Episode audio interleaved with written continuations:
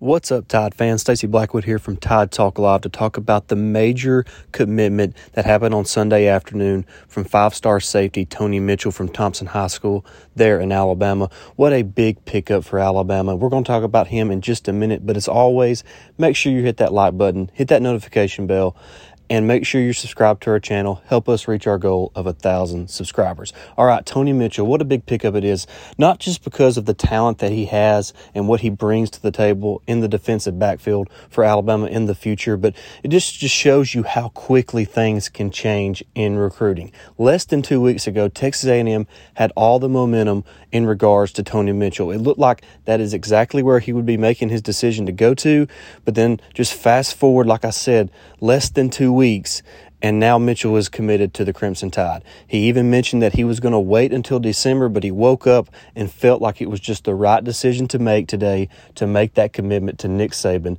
and the Alabama Crimson Tide. And he's not the only one who committed. Of course, a three-star safety, Brayson Hubbard from Mississippi, also made a commitment on Sunday. So just a big-time weekend for the Crimson Tide on the recruiting trail.